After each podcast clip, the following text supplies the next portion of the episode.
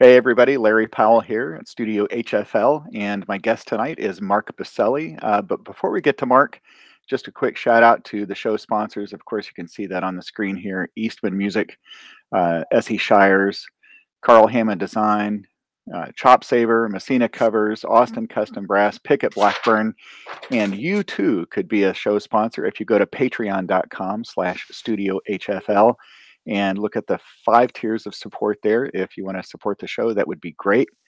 Um, and let's see, I'll go to Apple Podcast, leave a rating and a review. That would be very nice as well. And uh, Mark is here. We're kicking back off the live interview uh, series, and this is pretty cool. I've got Mark tonight in Morris Northcutt. Mark, do you know Morris? Uh, of, of, of. yeah. Uh, I got Al Chez coming up from Paul Shaffer's late night yep. band. Yep. um, Jari Villanueva. Uh, boy, I I just got a great lineup coming up here. And yeah, Tony DiLorenzo. Yeah. Looking forward so, to hearing them. So let me get rid of this. And hey, welcome. Thanks, Larry. Hey, this might be the most we've ever talked. the longest conversation already that you and I have ever had, probably. Uh, well, we had a conversation once about a part in the studio. Maybe, maybe something like that. But you know, the, the to me, the funny thing is, you've been in indie so long, and I'm just, you know, we see each other, yeah, in the studio and and here and there, but um, you're in the jazz world mostly. Yes, mostly, yes. Yep. Yeah, and I'm not allowed in that world. That I'm not allowed in your world, so that's why we don't see each other. And I so, was allowed in that world a couple times, and I asked, okay, who died and why am I here? um, uh, so tell me, when did you get to Indy? How long have you been here? I moved here in. I met my wife in '91 on a uh, on a cruise ship. I moved here in '93. I got in-state residency, and I did a master's at IU in '94. Oh, I didn't realize you came here to do for school. I mean, obviously, you said you met Andrea. Um, yeah, and we is were, she from here? Um, originally, she's from Oregon. Oh, but nowhere um, close. Nowhere close. But her parents uh, were here when I met her, so uh, we ended up here. We were all set to move, and then I met this guy named Brent Wallarab, and the rest is history. Yeah, of course, we're going to talk about that a little bit too. Right. Um, so when you got here, what was uh, what was the scene like in Indianapolis? Oh, when I got here, I knew exactly that I would not be a first call trumpet player in Indianapolis. Too many good trumpet players around. I'm one of these people that I said to myself, okay, I'm either going to have to find a different profession or I'm going to have to start my own thing. no, really. Yeah. I love, you know, and and so I went out and I I started a big band, a 10 piece band. I started uh, uh, a sextet. I started all kinds of different working. I have a book for everything from quartet, quintet, sextet, septet, octet. Uh, nine, I have, of course, the Birth of Cool, and then a 10 piece band and a big band. So, I mean, and that's what I try to impress to my students too. You're not only a trumpet player, you have to you have to have a little vision. Yeah. Because if you're not the first call player and you still want to play music, you got to do something about it. Mm-hmm. Yeah, it's it reminds me of a, a quote. Uh, Tony Robbins. I heard this from Tony Robbins. You know hmm. the the uh, motivation guy. Yeah. He said uh, you can either complain about uh, lack of resources or you can become resourceful. Sure. Right, and that's what you did. That's what it sounds like. Is you became resourceful. I did, and I caught some lucky breaks along the way. Mm-hmm. That always helps. Um, okay, I'm trying to remember some of the names of these these bands. Mid Coast Swing Project was that one of yours? Yes, one of mine. We uh, that band specializes in music from the 30s and 40s, with arrangements by Brent Wallarab and myself. Mm-hmm. And then, um, of course, we have Buselli Wallarab Jazz Orchestra, which we've had for 20, God, I'm 27 years now. And we're doing a new recording this summer. So that's kind of exciting. Okay, so new. What number is that? How many How many will that make? Um, that'll be the tenth. The tenth. Are you serious? recording. Yeah, Oh my gosh. I know, man. Yeah, I well, that's terrific.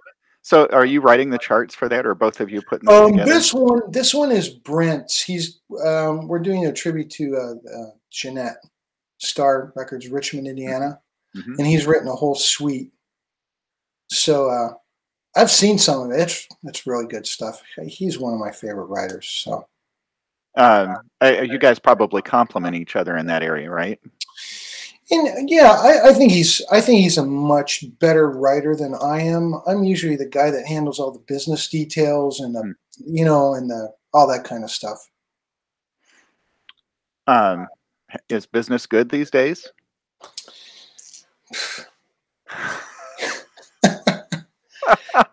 You know, it getting um, better? you know, I, I managed to work a lot. I mean, I'm a guest artist for a high school this weekend. I have my own band playing a wedding on Saturday, um, guest artist on Friday. So, yeah, business for me is pretty good. You know? Well, I know I things tried- are slowly picking back up for everybody, but uh, Yeah.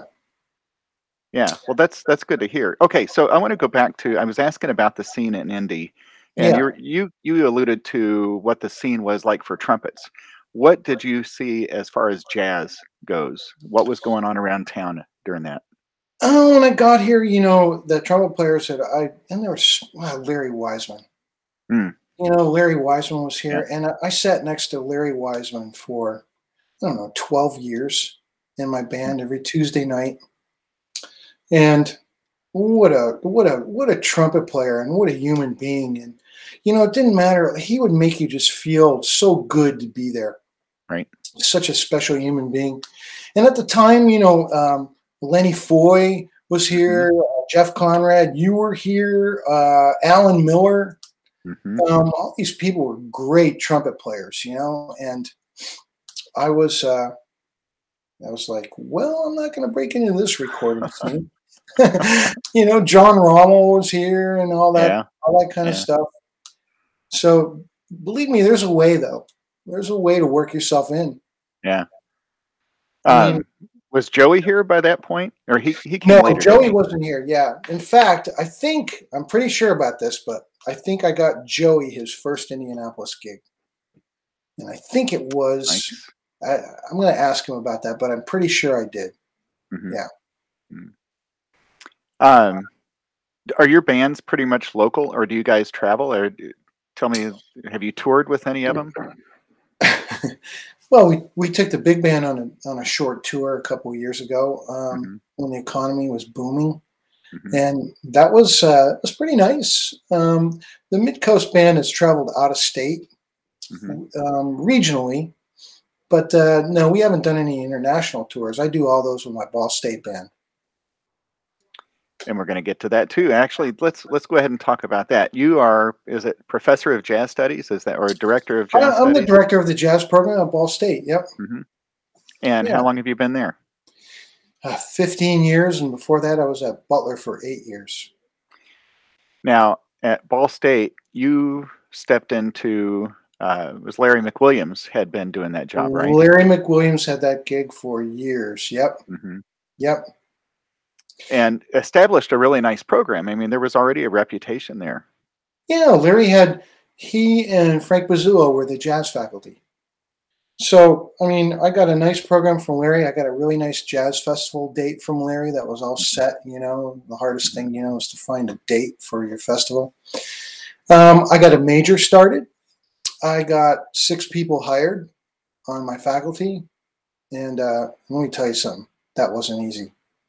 Well, and it wasn't quick either, right? And mean, it wasn't was- quick. yeah. No, it wasn't Yeah. quick. You know, the speed of school moves like slow. Right. It's like but- turning trying to turn a cruise ship. Take Yeah. it takes a while, right? in a in a sea of Mars bars. Um, there's a, a colleague of mine uh, taught me the term administrivia a couple of years ago, Mhm. and it's like that applies to everything about college, right? I mean, there's there's no simple way to do anything. There's no simple job. I mean, unless I guess if you have like billions, you know, and you just travel, then you got to worry about your money. But I mean, there's ups and downs. I have a really nice program. We just came out with our very first recording. It's being released on February 25th. And uh, our CD release party is at the Jazz Kitchen on March 12th. On March 13th, we board a plane and we all go to Dizzy's in New York Mm. City uh, with guest artist Bobby Watson, and we're playing on Monday, March 14th. We come back, so we've the program is definitely on the on the upswing. Definitely, it's it's exciting time for me to see the fruits of all this coming together. How's that band doing? I mean, th- this this is really the first semester that they've been probably all back together at, the same Yeah. time consistently, right? Yeah, I mean, you know, you can talk to everybody all over the country about this. I mean, they're all they all went through it. You know, the one thing that the pandemic did, in in my opinion, uh, the one positive thing was that the musicians had to sit six feet apart, and I think it made them learn how to listen to each other a little bit better. Yeah. Um, especially when we did the recording in the studio, six feet apart is insane. But it worked out. Mhm. We, we got it done, you know, and it sounds great. We got it mixed. So, how are they doing? They love being close together again. Yeah, I'm sure. response to your question, you know, So is the album uh, the thing you're you're releasing? Is that what you're taking to New York? Is that what you're going to play? um, some of that, Mhm. definitely some. Um, we have a vocalist, a Keely McDuffie, who's uh, done some acting work on um, Chicago Fire. Mhm. She's coming along with us. She's a Ball State grad. Nice. So, and I'm taking some grad students with me because I don't know if you know the whole situation, but we were supposed to go there in 2020. hmm And two weeks, it, that's when everything hit the fan. hmm Got canceled, and um, we got the airlines to to have our tickets until March 21st of 2022. So we begged Dizzy's to get there before March 21st, 2020. They got us there March 14th. So Nice. Yeah. So uh, I'm just kind of curious, uh, what kind of masks, uh, mask mandate? Are, is your band going to have to wear masks while they play? Um, Dizzy's requires proof of vaccination, which is pretty Mhm. much everywhere you go today. And um, the mask thing, uh, you have to wear a mask inside, but when Mhm. you're playing, you don't. Yeah. Good. Yeah, Or unless you got a beer or a drink in your hand, right? I mean, that like or or unless you go to the Super Bowl or you go to a big football game where you can sit around and drink beer two inches from you know Mhm. seventy thousand people. mm. yeah, uh, that was the COVID Bowl we watched Yeah. on January 1st, right? Uh, don't get me started. um, so okay, uh, let's talk about. You mentioned grad students, but so you've got a uh, master's and doctoral program there. Yes, we have a master's and doctoral program, uh, not in jazz, just a, just an undergrad degree in jazz. But there are masters. We're talking about trumpet, so there, yes, Mhm. there's a master's and doctoral degree in trumpet there. hmm And Stephen Campbell is the teacher. He's a wonderful, wonderful player, wonderful person. Yeah, I, I think the world of Stephen. What a great guy. We get along so well, so that's that's really cool. Uh, what's your student, uh, your studio load like up there? Me personally, Mhm. well, you know, I get uh, I get some relief as a director. I teach uh, the classes that I teach. I I teach the jazz theory class, and I teach the arranging classes. Mm-hmm. Those are the only things that I teach, and then everyone else does something else. So I have, um, I think I have like four majors right now, and then I have a number of secondary lessons that I do.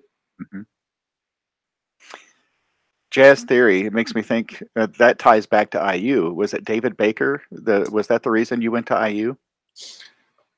Yeah, I mean, there were a lot of reasons I went. Uh, my wife, did I mention my wife?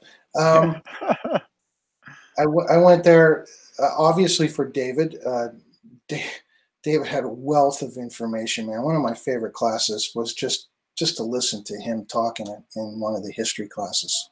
hmm It was just, you know, endless, endless knowledge. Uh, you know, I, I never met him, eh, which is it's not surprising, right? I mean, I'm not, I wasn't in that circle, uh, but I certainly knew who Uh, he was. And there's so many people around here who, you know, came through IU and just everybody sang his praises, kind of like you were going on about Larry Wiseman. You know, right. like everybody felt the same way about uh, David Baker. Yep. Yeah. And I had come from um, before, well, a long, maybe 12 years before, I got to study uh, arranging with Herb Pomeroy at, at Berklee. Mhm. And that was that was eye opening as well. So How? Why? Why was that? Um, Herb's way of teaching arranging was so uh, it just clicked with me. He had all this, all these, this way he looked at lines, line writing class, and um, the way he looked at uh, harmonizations and uh, you know substituting chords and his rules for for dissonance within the chord were extremely interesting to Mhm. somebody like me who who hear, heard that sound but didn't know really like why does it sound like that hmm But you were drawn to that.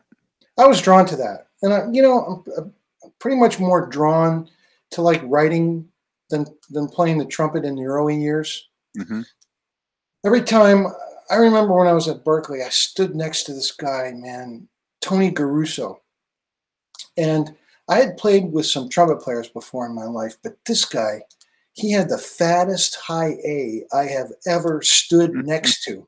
And I remember our the director, Wes Hensel, was sitting up Mhm. there with his arms crossed, just looking at him.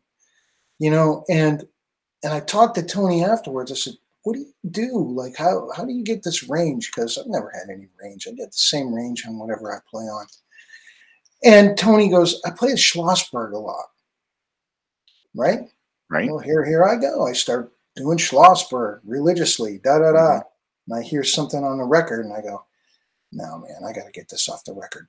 I got, I got to, I was, I did all, all the transcribing and learning tunes back then hmm when, when I should have been doing my fundamentals. hmm So I came to fundamentals later on in life. hmm And now that's all I preach.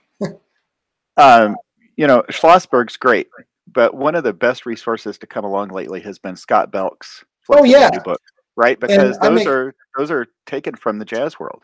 There's there are three books I make my students have: the Arban's book, the Clark book, and the Scott Belck flexibility book. hmm I mean, look, they're flexibilities, but look at the little messages in there. You know, Right. he just cracks me up. Yeah, you should buy the book you know, I was title. with. Here's a story. I was actually with Scott. We were playing a gig at the um, historical Indiana Historical Society with a Mhm. trumpet player at the time named John Vandergast, who's since Yeah. moved. And we were playing this band, and Scott and I were talking afterwards. Scott goes, "Man, I got this concept about taking these notes and going." He goes, "I Mhm. think I'm gonna, I think I'm gonna put something together." And voila, two books later, Here it is. yeah, And are you getting any royalties because you were part of that conversation? Oh, plenty. My Yeah, gosh. right. yeah, yeah. He's just wheelbarrowing it to me. Right, you got a discount on your first uh, purchase from him, right? Right. Um, okay, so let's talk about your trumpet playing for a second.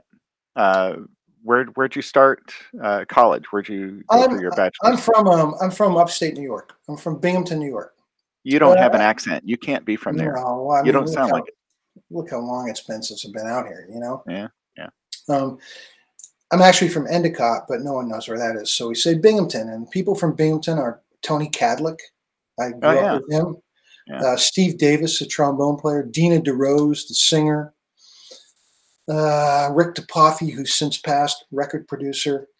And uh, uh, John, uh, Mike Holober was there, beautiful writer in New York. Al Hamme was a director.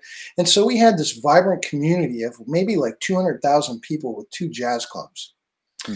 And this one guy was really supportive. His name was Glenn Gardner.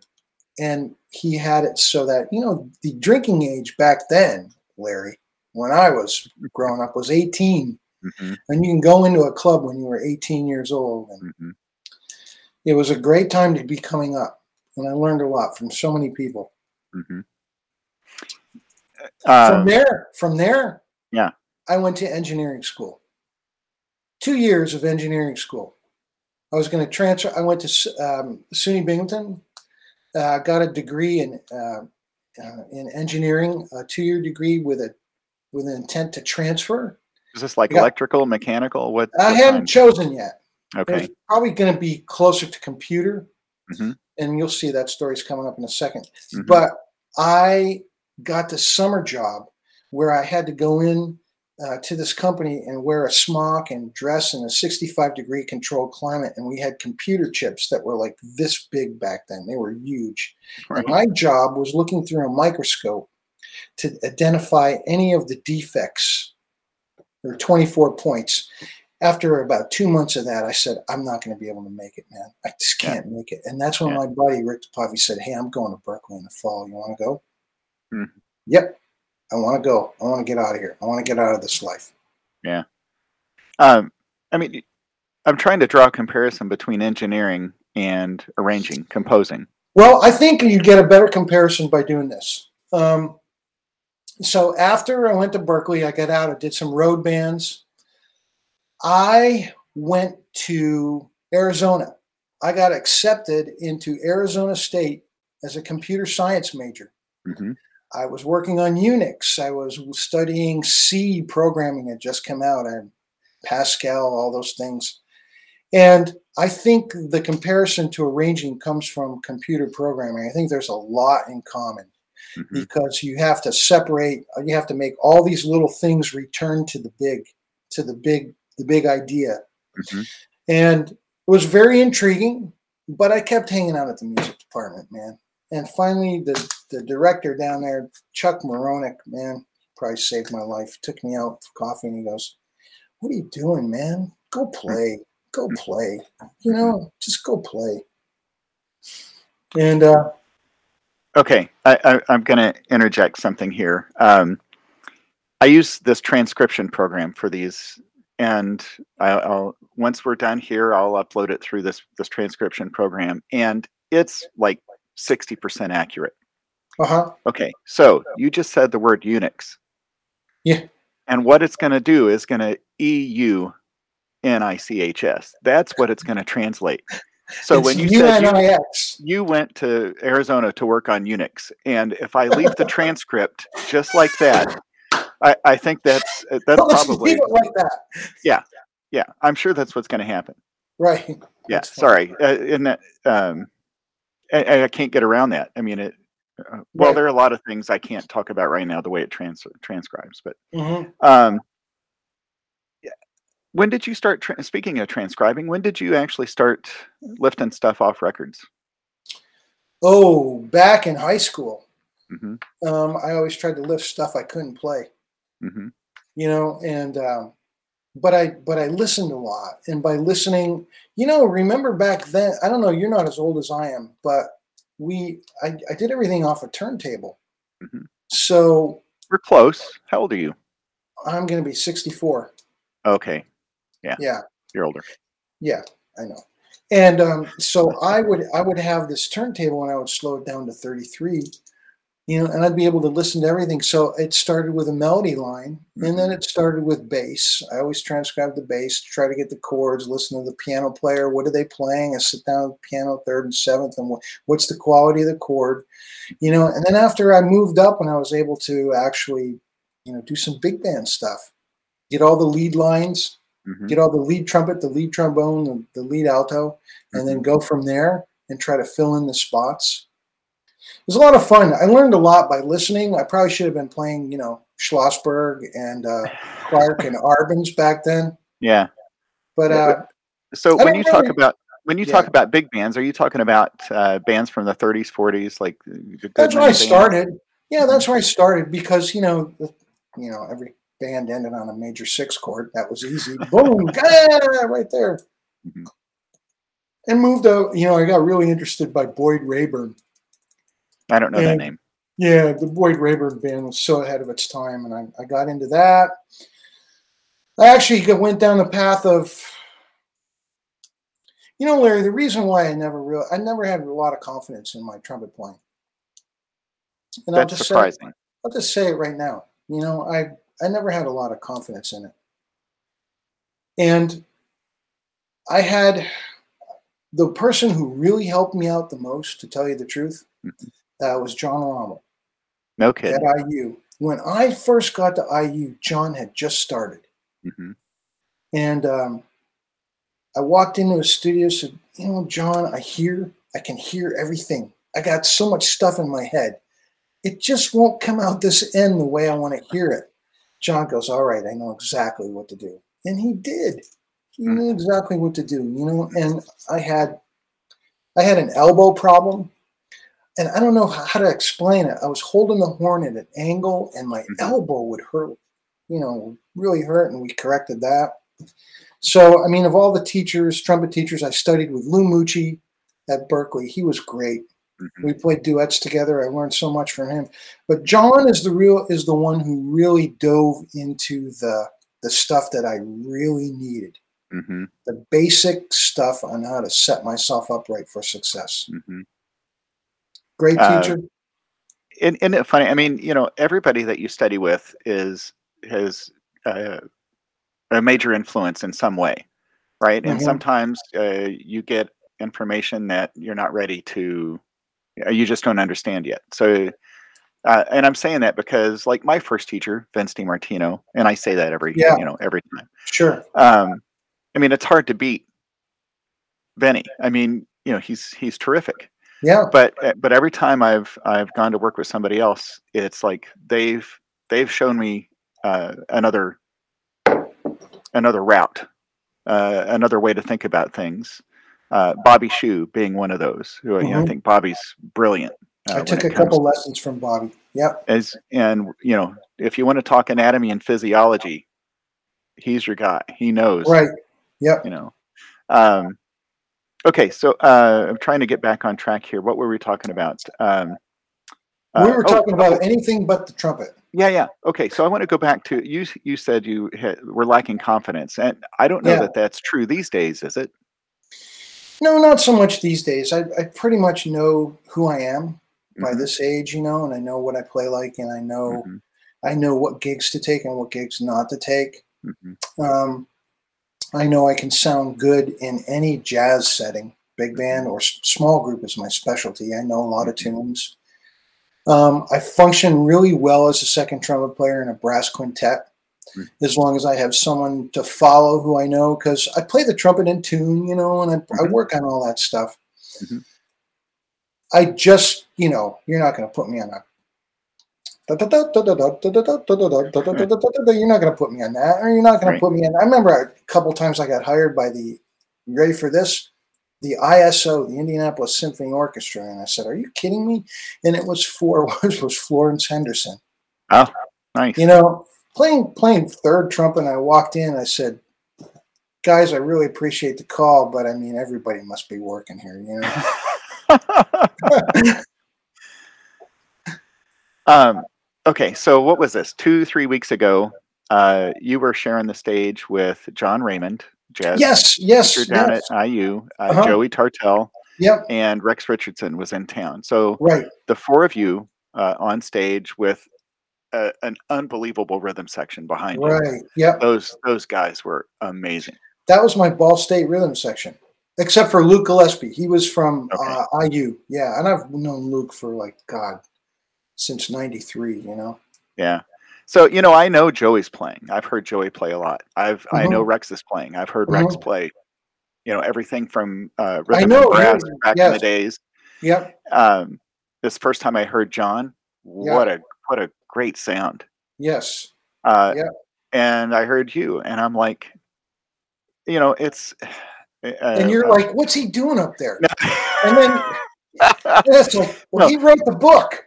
No, no, that's That's that's, not what I was there. thinking at all. Well, you know, I'm thinking first of all, four really uniquely different players. You know, you all have different ideas, uh, but it, it everybody sounded great.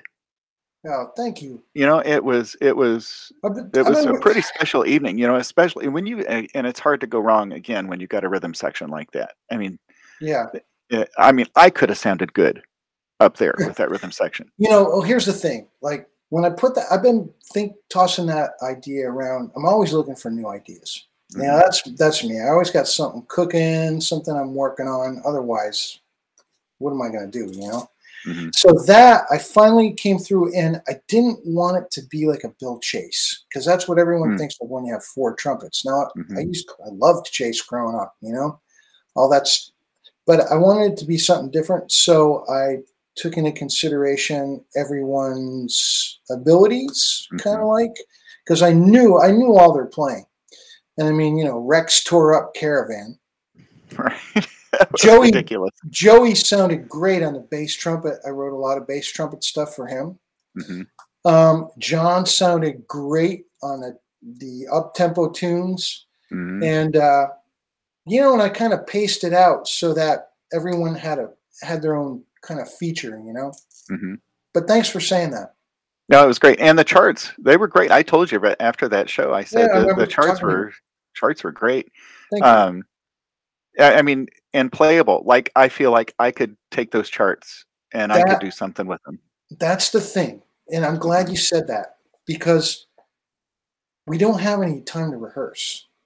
We had we had three o'clock to five o'clock to look the charts over, so I knew they couldn't be like you know Clifford's solo to like this tune harmonized four way. Although with those guys, probably hmm you know trumpet players are good readers, man.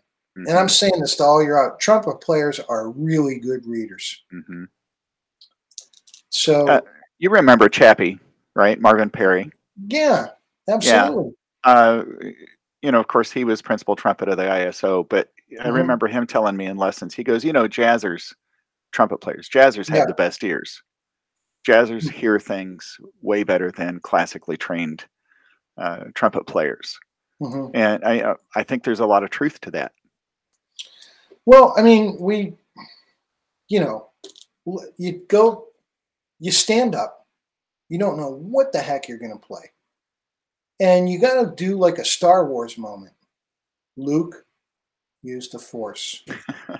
And you got to give yourself over and you've got to fall flat on your face lots of times hmm before you can relax enough to where you feel, ah, yeah, I can make this. I can hear this. I can hear what they're playing. It takes time. hmm As far as styles go, what, what's your Yeah. most comfortable style to play in? Are you a bebop guy, or are you? Um, don't. Um, Is bebop even still a term? Am I like so far out of it that? no, I mean, bebop is a term. It, you know, it's it's a genre of music. hmm Generally, faster tempos, uh, virtuosic playing. I, I like bebop. I like blues. I like um, ballads. I love ballads. hmm I love brass quintet. I love to play in a brass quintet. And uh, I did. I got to play in one this summer with Clark Hunt, Oh yeah. and uh, oh, that was really that was really nice. Rich Dole was playing, hmm so it was a lot of fun. I love being able to blend. You know, he's using a C trumpet. I'm using a B flat. Yeah, I you mentioned Rich. Rich is one of those guys that I think goes so seamlessly between the jazz and the classical world. He's he sounds great on bass trombone. Uh, you know, with ISO. I sat in Yeah. front of him a few times there, and Yeah. then you know I hear him play in a big band. I'm like, that's that's not fair. Supposed to Great. struggle somewhere. Yeah, he's a great trombone player. Mhm. You know, I, I feel the same way about um, a couple other people like uh, Joey Tartell, Lenny Mhm. Foy. Lenny Mhm. Foy is one of these guys I can go. Yeah. I you know. I sat I sat next to Lenny this morning. Uh, we were both playing an ISO show uh, tomorrow. Oh, nice. and- okay. Yeah, and you're right. I mean, Lenny, Lenny Yeah. sounds great. Yep. And uh, so my favorite style is look. My favorite style is playing with a quartet. hmm I love playing with a with a Mhm. jazz quartet or a quintet. You know, a small group. hmm Yep. And a, and a combination of standards and stuff you've written, right? stuff I've written, originals, standards, any kind of thing. I mean, I'll go do like a like I, I got called by these young kids from IU to play at the Chatterbox in April. I know I'm not going to make any money, but I'm going to have a heck of a lot of fun, hmm you know. So Mhm. you were kind of the the catalyst for the first Jazz Fest, I think. Is that right? Weren't you part of organizing? Jazz? Fest nine, nine, uh, 99, I believe, wasn't it? Hmm. Wasn't it 1999? It was Yeah. a big deal. Look at this. I'm looking at the poster right here. See it? Huh. Yeah, look at that. Yeah, 1999. There it is. Yeah. So It was, what- it was a big deal. I, I, I mean, I worked on the outside of it. I wasn't really the person who pulled the strings. oh, okay. Okay. Yeah. Well, yours was the the name that I remember and associated with that. Um, but obviously, you had a lot to do with that. Well, I mean, I made some recommendations. hmm You know, Mhm. um, we we the Buselli Wallarab Jazz Orchestra played at the Jazz Fests many years, many years. I remember this one time we were playing in Slide Hampton was the was the guest artist, and Larry Wiseman, me, I think it was Jeff Conrad. I forgot who the other. We got lost because we were listening to Slide play so beautifully. Right. Oh my God! It was Steve Allee's band. hmm Uh, we we committed the cardinal sin. We listened to the the soloist. He was oh my god, playing so beautifully. Mhm. I remember that night. I got to play with him, Slide, Buddy DeFranco. hmm So the good memories. Um, you Yeah. probably Tell, tell me. I want to follow that thread. Tell me some more of these. You know, first experiences or experiences with great great bands, Well, great players. the very first big time job I I got, I got I literally got fired. Let me tell you about this. This is kind of funny. Mhm. I auditioned at the Brookline Country Club in Boston for this hotel gig up in New Hampshire. There were six trumpet players there. We had to uh, sight read, we had to um, improvise, and we had to fake some tunes. Sight read, no problem. Improvise, no problem. This is where this is where the next thing I was kind of worried about the faking tunes. At that time, I knew ten tunes, and I am not kidding you. I hit a royal flush, man. He called four tunes, and I knew them. They were from my ten tunes, right? yeah. Yeah. Here I am up making second parts to him. You know, he was a saxophone player, Mhm. and I got the gig.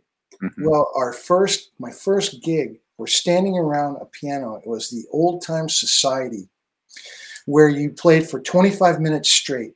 You would play like the, the saxophone player would play the melody, the trombone player would play the bridge, the saxophone player would finish the melody, and the trumpet player would go to the piano player like this, like two flats or two sharps for the next mm-hmm. tune.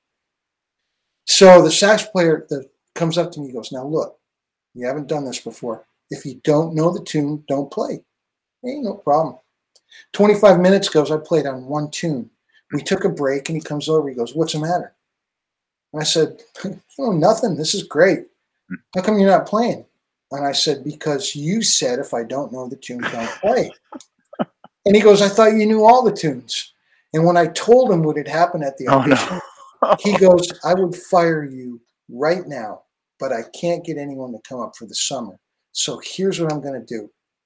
He put 30 tunes on my door every week Hmm. from May to October. 30 tunes a week. And I laugh sometimes when I think about some of these students I can't learn for 14 tunes in a semester. Right.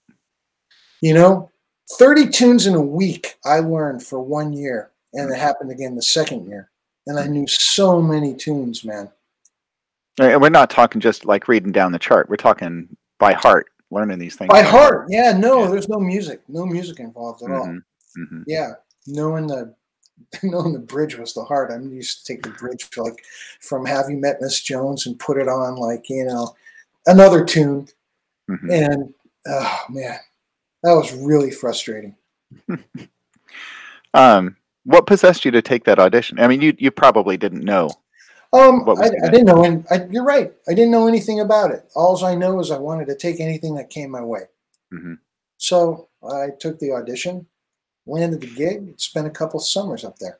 So, I mean, obviously, he wasn't on you every night, or uh, right? I mean, you were you were making Well, progress. You were learning tunes. he, he was seeing I was making progress, Mhm. you know, but every once in a while he felt that it was his duty to uh, put his boot somewhere, Hmm. you know. hmm In hindsight, it was probably the best thing that happened to me. Yeah. You know. Uh, who were you listening to at that point? Well, oh, here's a good story for you. At that point in my life, I really got into Chet Baker. Hmm. And in 19, um, this is 1981, I got to see Chet Baker play. And, uh, and I went up to see him play. hmm And um, he's playing with his quartet. He sounds okay. He sounds like he didn't warm up. The break happens. He's over in the corner. Here I am, uh, 23 years old, maybe 22. I go up to him. Mr. Baker, wow, my name's uh, I really like the way you played it, you know, that kind of stuff. hmm And he looks at me and he goes, Oh, let's go outside. I said, Okay. So we're outside in the parking lot walking around.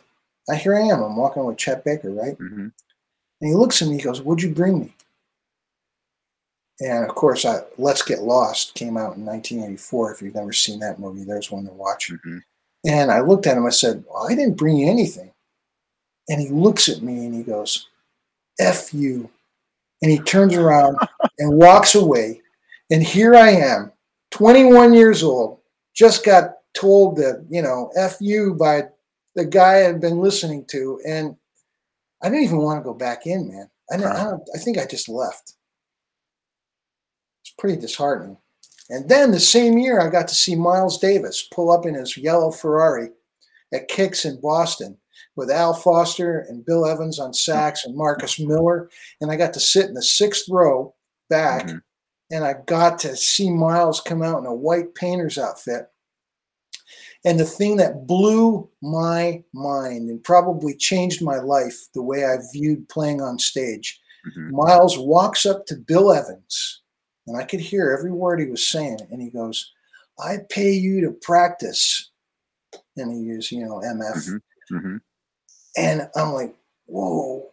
And it just hit me like Bill was playing some incredible stuff that I didn't hear, but probably Miles had heard it so much, he's telling him, take some chances. hmm You know, that was that that changed a lot of the way I thought about playing on stage, hmm playing jazz. Oh, uh, speaking of stages, what what phase was he in musically, Miles? I think he had just come back. He wasn't playing a lot of trumpet. He was playing a lot of keyboards. Um, I think I think that was his comeback. Um, I may be wrong about this, but it was the year of 19, I believe, 80 or 81. hmm It was in. It was with that band. Mhm.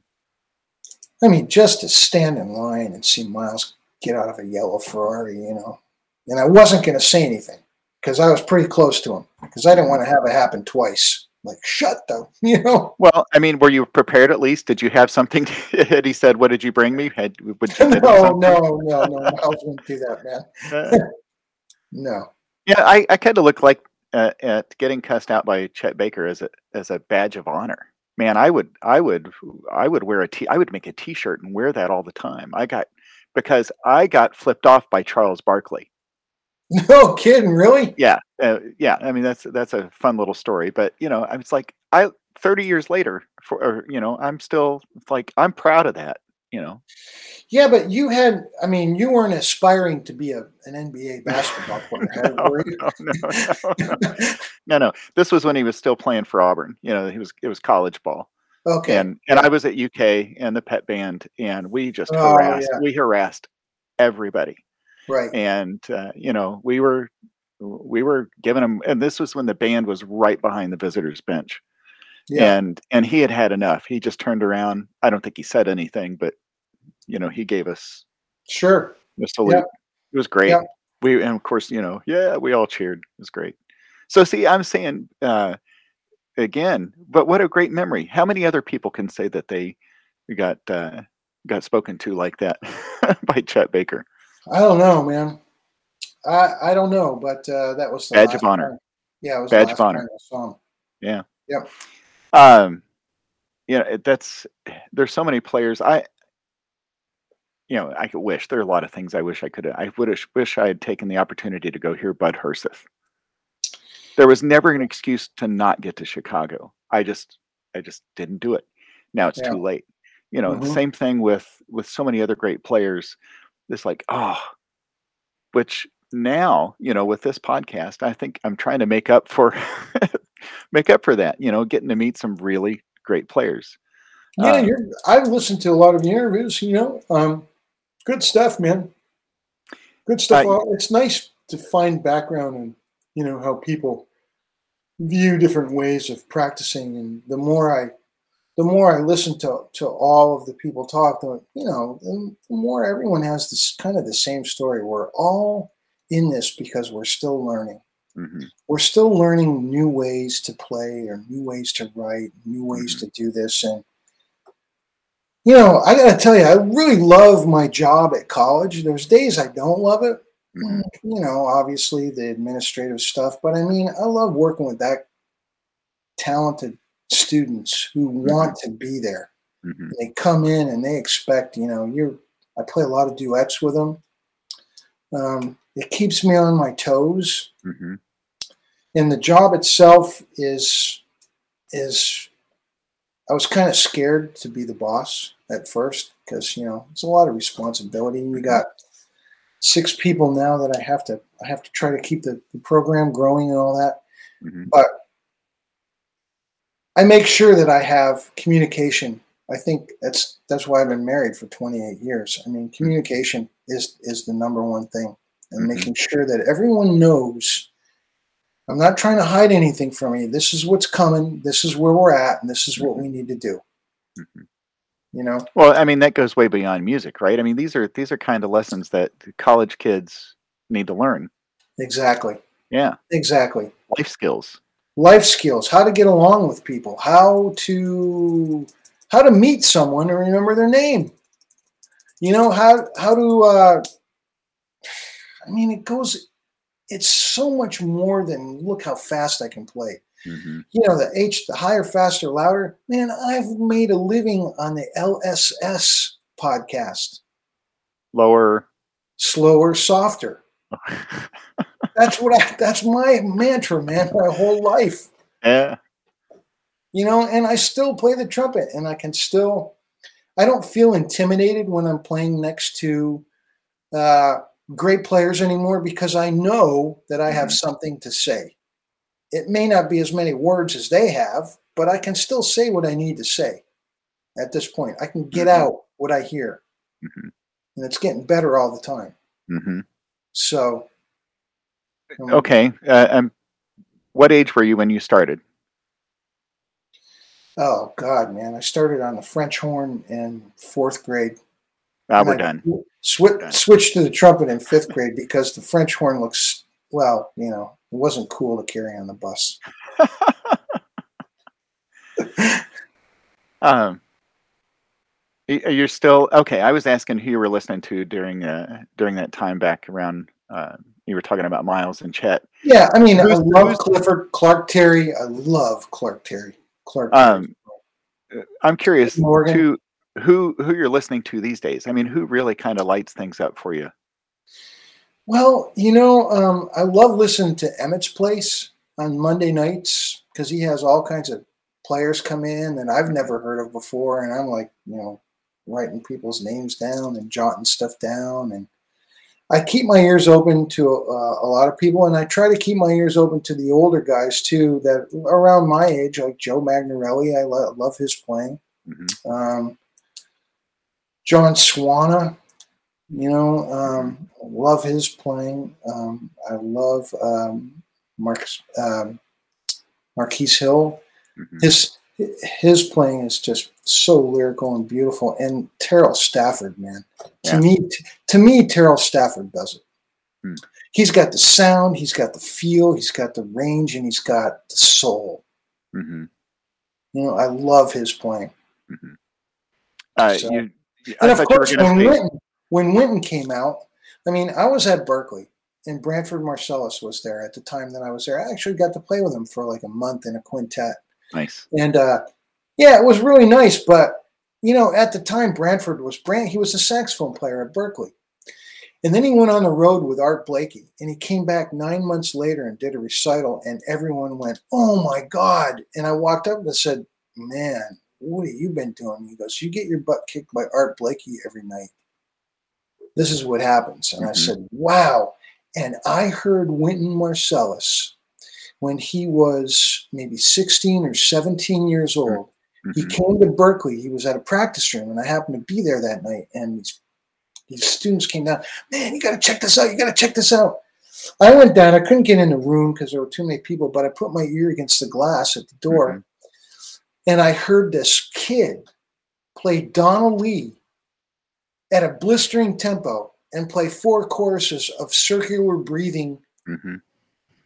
And I just walked out of there and saying, "What did I just hear? Mm-hmm. You know, what did I just hear?" And then, and then, um, remember uh, who's the trumpet player from Russia? Sergei. Well, yeah, I was just going to bring that up. That's the same thing. I remember it was the 2010 or 2011, I think it was. And, yeah, uh, Sergei came to Ball State. It was only his only American um, appearance, and I'm in the audience and I look and there's this bald head in front of me about three rows up. And I walk up and I go, Lou?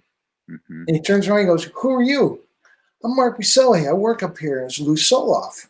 Mm-hmm. And he goes, Well, can I come back and sit? He got to talking to me and he told me the story of how he played a tape for Wynton Marsalis over the phone. He said, Listen to this guy, man and it was the 13 year old Sergei mm-hmm. playing, but Wynton didn't know it. And Wynton goes, Who's that, man?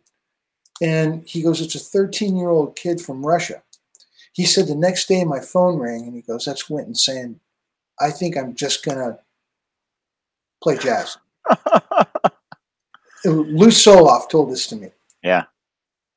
Right. That was the same weekend that Arturo came down. He had been up in Fort Wayne. Yes, he'd been up in Fort Wayne. He came down he and Sergey had a uh, Man, a flugelhorn love fest, right? I mean, uh, they. Well, I was there, and they they okay. So here's the story, and you know, I, I got off to a wrong foot with Arturo at Butler, but I'm not going to tell that story now. But it's all it's all cool now. Um, well, I don't think anybody can get off on the right foot with him. From what yeah, I've heard. right. I'll edit so, that out. Yeah. But he's he has matured. He's he's mellowed out. Anyways, to to make a story longer, um, he was over in this corner going, and here's Sergei over in this corner going, oh, oh. They met at the middle of the room. Oh man, I'll never forget this. Mark Van Cleve was there too. Mm-hmm. And uh, Arturo goes, uh, What do you think, man? think the lesson should be? And Sergei goes, Low notes. And Arturo goes, Oh, low notes. Yeah, of course. Arturo's got a pretty, really nice pedal range, right? Right. Mm-hmm. He plays, you know. Sergei picks up the trumpet, man. Look, I'm still getting goosebumps. It's been like what, 12 years? Right. And he starts playing these pedal tones, and he sounds like a bass trombone player in a symphony orchestra. I could not believe what I was hearing, man. Mm-hmm. And Arturo was like, whoa. It was just amazing.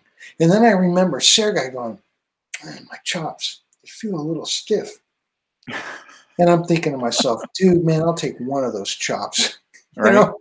Right. That's so great. So and what and Sergei Nakariakov is such a wonderful human being, Larry. He got in his limousine to go to the airport and he made the limousine stop in the middle of the road and he ran all the way across the grass up to the door, gave me a hug and thanked me. Thank you so much for a great weekend. And he ran mm-hmm. back and got in his limo. I said, he didn't have to do that, man. He did not have to do that. Yeah.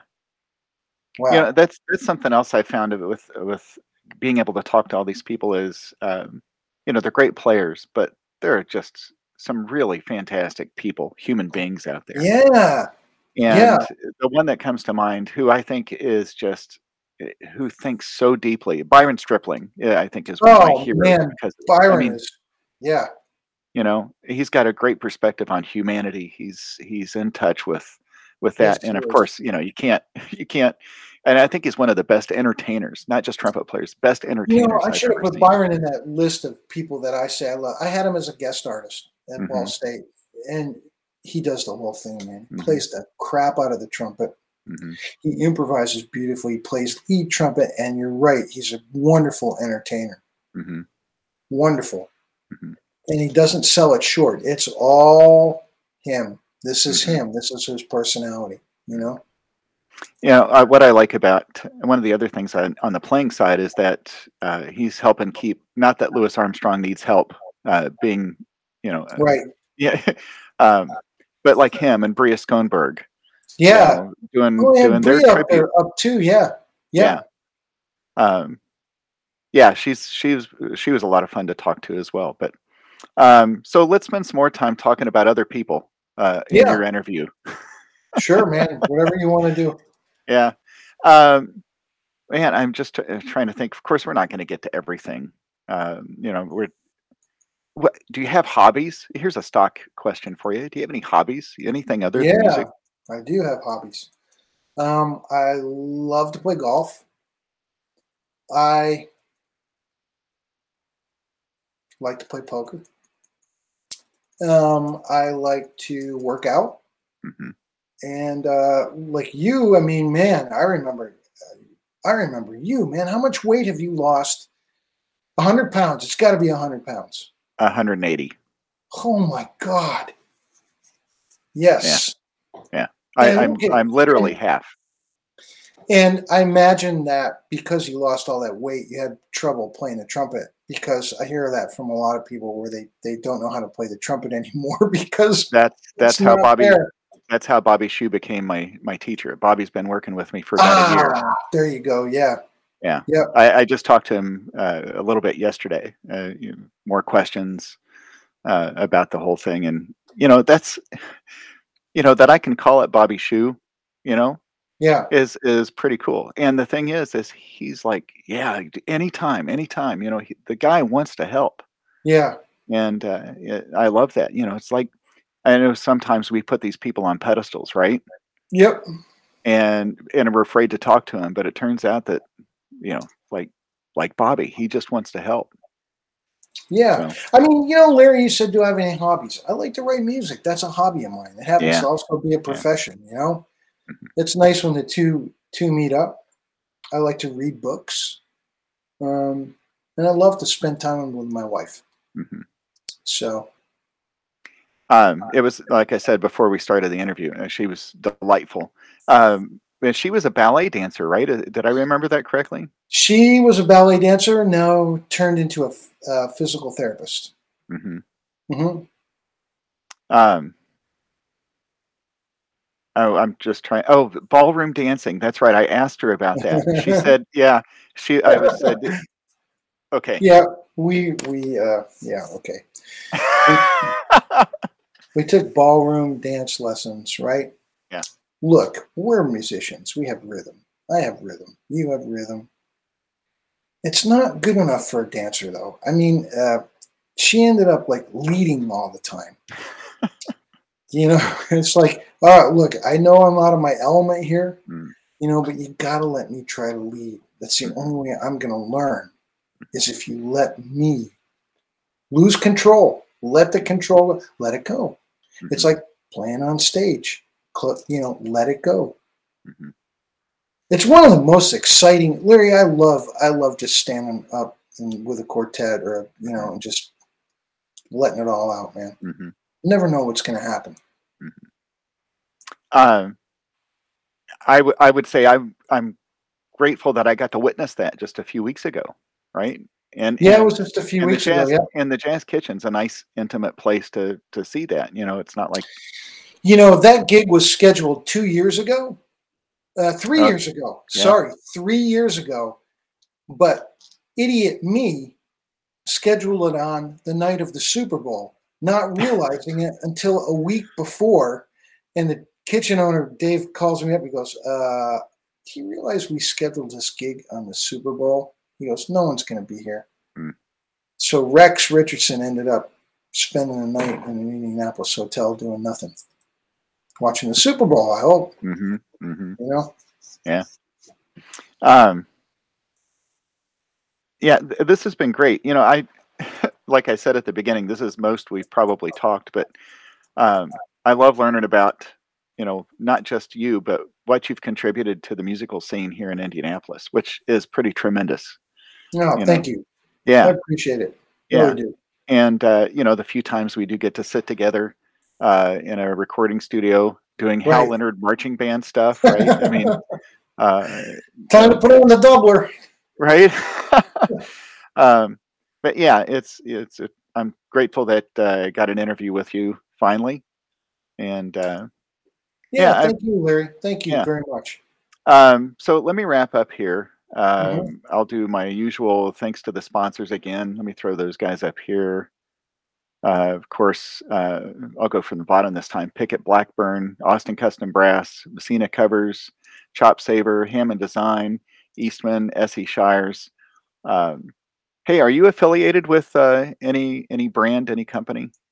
Yeah, I have a Messina uh, bag that I love. It's just sitting right right here, Yeah, right here. Yeah, yeah. I Dave and it. Erica. Oh, they're great. yeah, yeah. I met them up at uh, Trumpet Day at Ball State, and Stephen Campbell had Trumpet Day up there, Mhm. and they were up there with their cases. So, Yeah. and of course, Chop Saver, man.